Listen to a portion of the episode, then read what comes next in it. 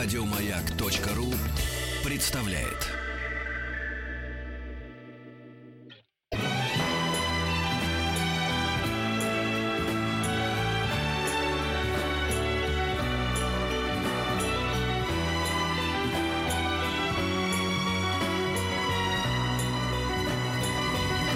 Спутник кинозрителя.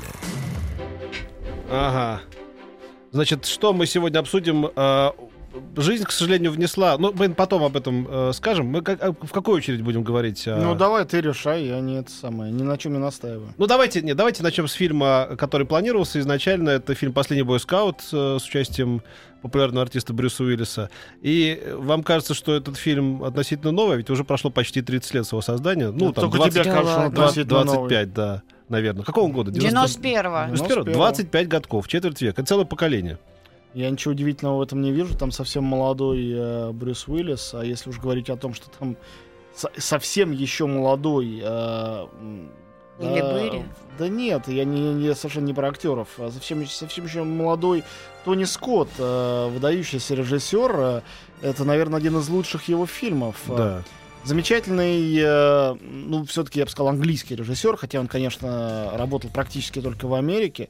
А, Это брат Ридли Скотта, и они вот такие, их, э, их такая школа с когортов визуалистов, Ну, людей, немно- которые да, нем- снимали красиво. Для изначально. меня немножко, мне кажется, несправедливо, э, что Ридли Скотта, ну, понятно, что «Чужой», э, и «Бегущий по лезвию бритвы», и «Тельма и Луиза», да, это великие фильмы, и Ридли Скотт действительно выдающийся режиссер, но у него было и много, честно говоря, лажи. Ну, я грешным делом к лаже отношу даже фильм «Гладиатор». Не, не ненавидьте меня за это, но искренне. Не, я считаю. согласен. Вот. а, хотя было полно фильмов выдающихся. А у Тони Скотта, может быть, не было таких вот шедевров, изменивших вообще все, но при этом он гораздо более ровный режиссер, и некоторые его картины абсолютно блистательные. Последний бойскаут, конечно, тому пример. До последнего бойскаута этот человек успел снять умопомрачительную картину «Голод», а, про двух вампиров, Мгм. где играют Ка- Катрин Денев, Дэвид Боуи и Сьюзан Сарандон. 83 года. Потрясающий фильм. Фильм э, «Топ Ган», «Лучший стрелок», абсолютно культовый в Америке и плохо известный у нас, мне кажется, ну, недостаточно хорошо. А, «Дни грома», Я такой не знаю фильм «Дни грома». ты не, не Да, знаешь. с- тоже с Томом Крузом. Про гонщиков. Нет, он не просто с Томом Крузом, он с Томом Крузом и Николь Кидман Да. а, в главных ролях. Про И гонщиков, да? Про там все, Наскар там, они, да. там все у них и началось, собственно говоря, да, про гонщиков. Вот. а, и... Прогонщики. И после этого уже, собственно говоря, э, перешел, э, сделал фильм «Месть» с Кевином Костнером, не очень хороший. После этого сделал «Последнего бойскаута». Впереди у него был фильм «Настоящая любовь», который э, был сделан по сценарию еще молодого, мало кому известного Квентина Тарантино. Знаменитый «Багровый прилив», «Враг государства», один из лучших параноидальных триллеров. И блестящие уже поздние его картины «Гнев», «Домино», «Дежавю». Все очень интересные. Мне вот считаю. гнев очень нравится. «Гнев», да, блистательная картина. С Дензелом Вашингтоном. Блистательно. Ну, собственно, Вашингтону он, наверное, лучшие вообще его роли давал, Тони Скотт. Короче говоря, Тони Скотт прекрасный режиссер, который драматически погиб, покончил с собой. Э, Значит, а А что выяснилось, что у него там нет таких про- прояснений, что выяснилось какая-то у него болезнь, да, по-моему? такое? Значит, э, там очень э, странная он, он история. кинулся с моста, вообще это Он такая бросился, очень, бросился с- кинематографический способ. Да, э, с моста Винсента Томаса в Лос-Анджелесе э, был э, некий источник, сообщавший, что у него неоперабельная э, опухоль головного мозга, и жена, э, уже вдова Тони Скотта, она это отрицала. Э, возможно, потому что они решили эту информацию просто не афишировать, а может, потому что действительно это было придумано. Никто не знает. В общем, это, конечно, драматическая абсолютно судьба, при этом состоявшегося режиссера, блестящего режиссера.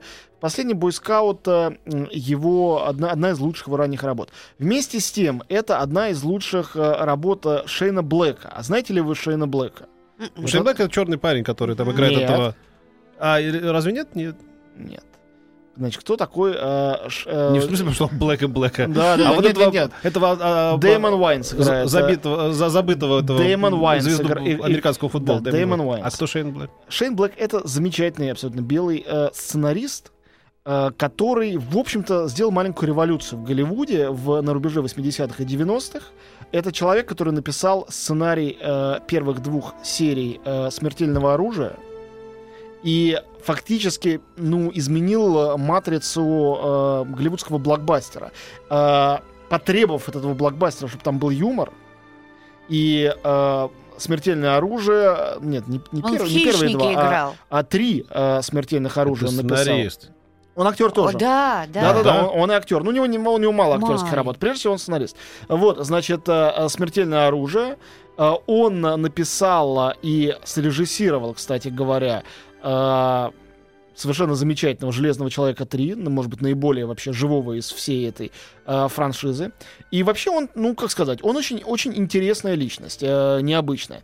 Э, поэтому последний бойскаут, э, э, конечно, когда мы о нем говорим, первое, что приходит в голову, Брюс Уиллис, но просто чтобы вы понимали. Брюс Уиллис, Шейн Блэк, Тони Скотт, э, да, Хелли Берри совсем молодая, это э, и Майкл Кейман, мы слышим сейчас его музыку, между прочим, замечательный голливудский, немножко подзабытый композитор, писавший очень хорошую музыку, тоже характерную именно для этого периода, рубеж 80-х, 90-х, то есть постмодернизм, который Тони Скотт вместе с э, э, Тарантино чуть позже ввел в обиход, он еще не там.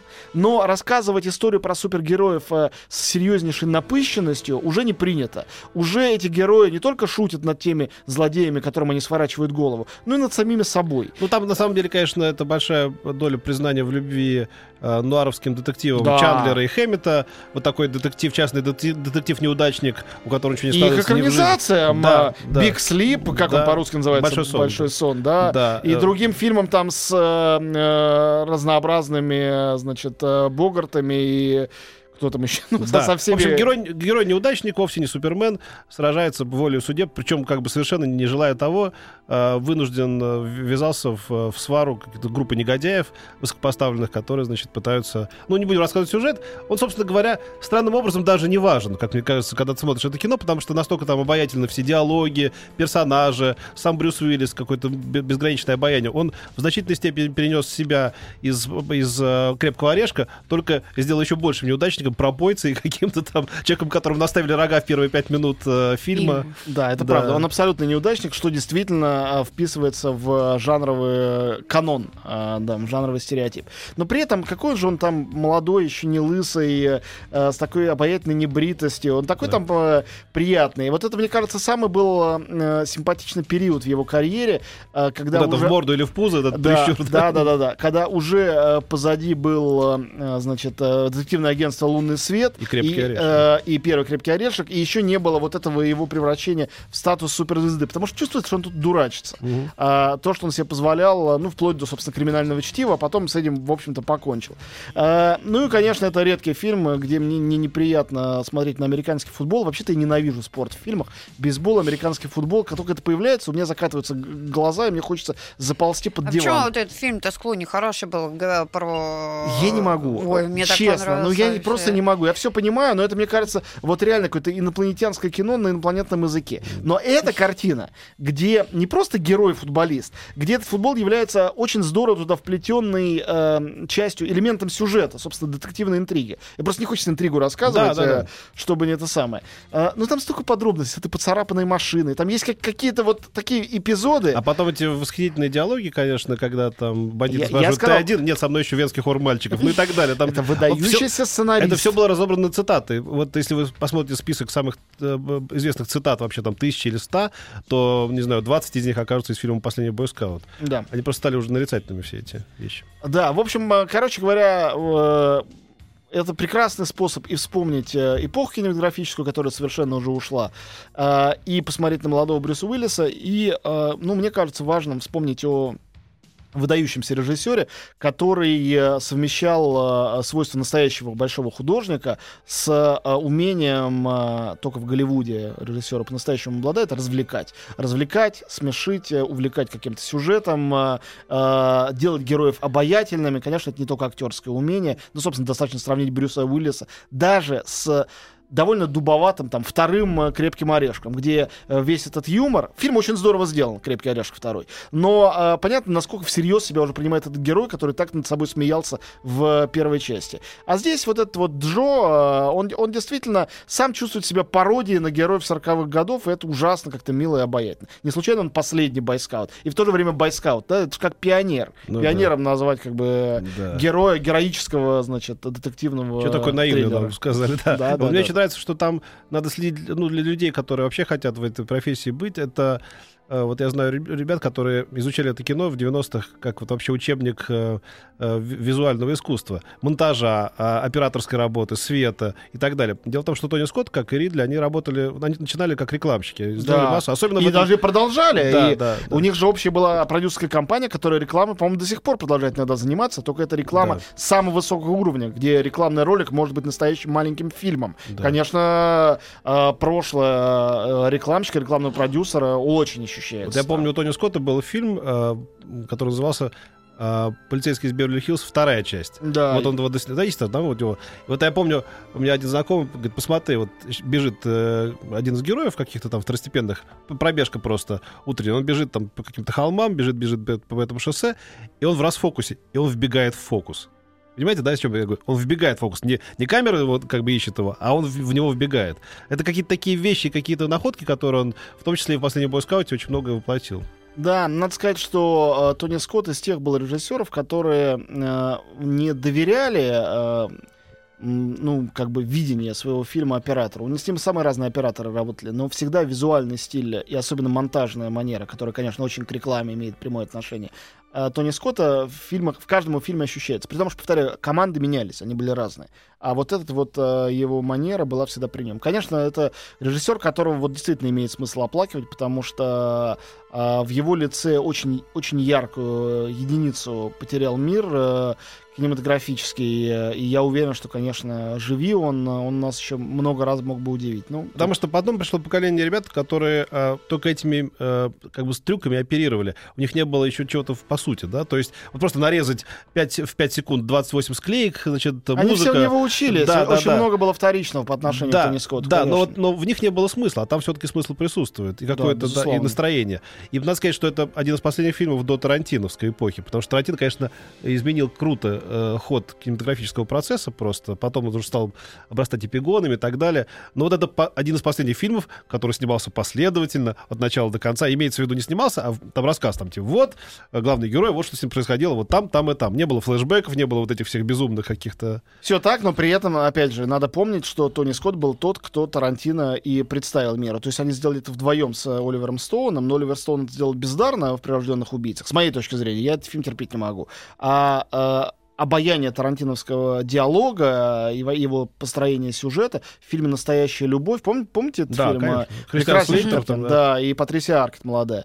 Вот, э, там это обаяние тарантиновское, оно сполна чувствовалось. э, и, ну, мне кажется, что последний бойскаут э, это вот такой как раз пре- пред, ну, такая разогрев, подготовка к этой новой тарантиновской эпохе. Неосознанная, но тем Вот, не конечно, менее... меняются люди. Патрисия Аркет вышла уже на Оскар, такая тетя-тетя прям, да, а вот Прошли годы. А Ну ты, да. ты посмотрел, кстати, «Отрочество», она там гениально играет. Да, я знаю, Ну, да, потрясающая совершенно э, актерская работа. И я и после «Настоящей любви» «Шоссе в никуда» считал, что она актриса всех актрис, э, что бы она потом не играла. А после «Отрочества» я готов ее на пьедестал просто возвести Жалко все-таки не ну как не совсем нужно было дать Оскару.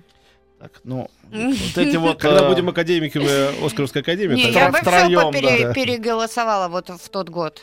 Вот да. прям все бы по-другому бы Ну, я, конечно, не все, но «Отрочество», да, был лучший фильм. В общем, э, посмотрите «Последний бойскаут». Вдруг вы не видели, э, или пересмотрите. Я его... Люди пишут, что это не тот фильм, который нужно пересматривать. Смешно, дешевка с Уиллисом, тем более какие-то там великие цитаты. Вы, брат, дурак. Братец.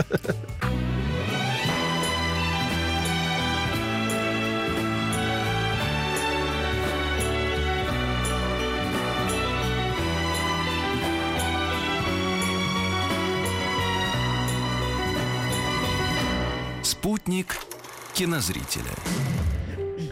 Да, так вот, жизнь внесла свои, как говорил Аста Бендер, суровые коррективы. К сожалению, тут не до шуток. Умерла очень хорошая артистка Наталья Крачковская. И эм, э, Антон предложил вспомнить о ней как раз в разговоре о фильме «Иван Васильевич меняет профессию», где, по общему признанию, она проявила себя во всем богатстве своего такого, как бы, э, как сказать, э, эпизодного амплуа. Тем не менее, э- эпизодики часто запоминаются больше, чем исполнитель главных Ну, ролей. она, не, во- она, во-первых, не совсем эпизодница все-таки. Эпизодник — это э, классический, это там Ранинсон, например, Исулович был великий эпизодник. Человек, который может запомниться, появившись в одном эпизоде. Все-таки Крачковская играла роли второго плана, вот как это называется в Голливуде. И э, эти роли она играла совершенно потрясающие. Конечно, нельзя недооценивать э, ее внешности, яркой характерной внешности, которая изначально и привлекла режиссеров к ней. Но она была человеком действительно из актерской семьи, она мечтала всегда быть актрисой. И э, когда мы видим, что у нее больше 90 ролей, и первые роли она свою сыграла в 55 году, да, то есть больше полувека э, работы в кино, это, конечно, очень впечатляет. Это человек, действительно свою жизнь отдавший кино. И э, я думаю, что почти в любом ее фильме, увидев, невозможно забыть. Э, это дело не только во внешности, повторяю. У нее было совершенно свое специфическое особенное обаяние. Э, и ты начал со Стапа Бендера. Она началась по-настоящему, ее слава с роли мадам Грицацуевой у э, Леонида Гайдая. И это забавно, что тот ее взял как жену э, звукооператора своего. Потому что внешность ему казалась э, идеальной. Думает, ну, он не актриса сыграет. Она была актрисой к тому моменту. Он просто не знал, что звукооператор женат на актрисе. Вот. И э, она играла у Гайдая вплоть до его последней, собственно, картины «На Дерибасской хорошая погода» или «На Брайтон-Бич опять идут дожди» в 92 году. Как раз после этого у него было полно работ, но ни одной такой, ну, по-настоящему как-то запомнившейся. Ну, хотя фильмы были и совершенно неплохие, сериалы были, какие-то телепрограммы. Вот, э, да, я выбрал нарочно Иван Васильевич меняет профессию. Ну, во-первых, по-моему, это самая выдающаяся картина из тех, в которых э, э, снималась Крачковская. Во-вторых, э, вот мы... э, ну, нам кажется, что Крачковская это что-то такое вот из области советского кино. С одной стороны, конечно, это так. Да, советское кино. С другой стороны, э, если мы возьмем те фильмы, в которых она по-настоящему запомнилась, это часто фильмы по сказкам. А, Маму достаточно а, вспомнить. Она там медведь сыграла. Сказка как же я это- люблю этот Это фильм. классики из классиков. Это «Былины» Василий Буслаев, где она играла. И «После дождичка в четверг» вот о сказках. И в то же время это реальная экранизация. Ведь э, началось с экранизации Ильфа и Петрова, как я сказал. А, было «Инкогнито» из Петербурга. Это «Ревизор». Тот же самый Гайдай его делал. И, наконец, э, Иван Васильевич меняет профессию. Не устаю напоминать, э, и всегда находятся люди, которые э, падают э, с сердечным приступом об этом узнав, что Иван Васильевич меняет профессию. Это не просто э, какой-то смешной советский сценарий, Да, а это пье- Булгаков, да. пьеса Михаила Афанасьевича Булгакова. И э, то, что это вторая советская экранизация Булгакова после чудом пробившегося на экраны фильма «Бег», э, что это фильм, э, сниматься в котором было рискованно, и тот же самый Юрий Никулин, которому предлагали изначально роль Ивана Грозного, отказался, он побаивался. Э, был почти запрещенный писатель. И, конечно, э, Крачковская, сыгравшая там жену Бунша, ну, как все, я уверен, помнят, э, э, это скажем так, это фильм о границе, Иван Васильевич меняет профессию, о границе между, конечно, воображаемой этой прекрасной, страшной старой Россией и советской, как бы вот буржуазной, спокойной, которая как буржуазная, застойная советская Россия себя начала только осмыслять тогда в кинематографе. сказал, начало семи- да. да, начало 70-х. Мещанская это если это к Булгакову. А э, когда мы говорим о Брежневском застое, это почти что уже буржуазная, ну такая мелко-мелко буржуазная, да, микробуржуазная среда. И мне кажется, что момент, когда э, Ивану Грозному приходит и утаскивает его, значит, к себе домой вот эта вот, вот баба, да, это и есть момент этого шокирующего перехода из мифического пространства в абсолютно реальное, реалистичное. Она играет роль этой границы в этом фильме. Почему? Это именно роль, важная роль. Это не просто красочный эпизод с симпатично выглядящей такой необычной характерной теткой. Это нечто гораздо большее. И э, э, эти эпизоды про тебя вылечат, они же из этого фильма именно с ней возникают раз за разом, при том какое там количество э, невероятных совершенно артистов, да, каждый из них там играет потрясающе. Вот, э, поэтому, в общем, э, вечная память и Царствие Небесное, Земля пухом, прекрасно Крачковская. Давайте в память о ней и о замечательном фильме великого режиссера Гайда «Иван Васильевич меняет профессию». Послушаем оттуда чудесную песню. Но через неделю встретимся. И мы решили поговорить о великолепном композиторе Зацепине. Который автор этой песни Да. тоже. С любовью встретиться проблема трудная. Планета вертится, круглая, круглая. Летит планета вдаль, сквозь суматоху дней. Нелегко, нелегко, полюбить на ней. Звенит январская вьюга, хлещут упруга, и звезды мчатся по кругу, и шумят города. Не видят люди друг друга, проходят мимо друг друга, теряют люди друг друга, а потом не найдут никогда. В любви еще одна задача сложная. Найдешь, а вдруг она ложная, ложная. Найдешь обманную, но в суматохе дней Нелегко, нелегко разобраться в ней. Звенит январская вьюга, И ливни хлещут упруга, И звезды мчатся по кругу, И шумят города. Не видят люди друг друга, Проходят мимо друг друга, Теряют люди друг друга, А потом не найдут никогда. А где-то есть моя любовь сердечная, неповторимая, вечная, вечная. Ее давно ищу, но в суматохе дней нелегко, нелегко повстречаться с ней. Звенит январская вьюга, ливни хлещут упруга, и звезды мчатся по кругу, и шумят видят люди друг друга, проходят мимо друг друга, теряют люди друг друга, а потом не найдут никогда, никогда, а потом не найдут никогда. Еще больше подкастов на радиомаяк.ру.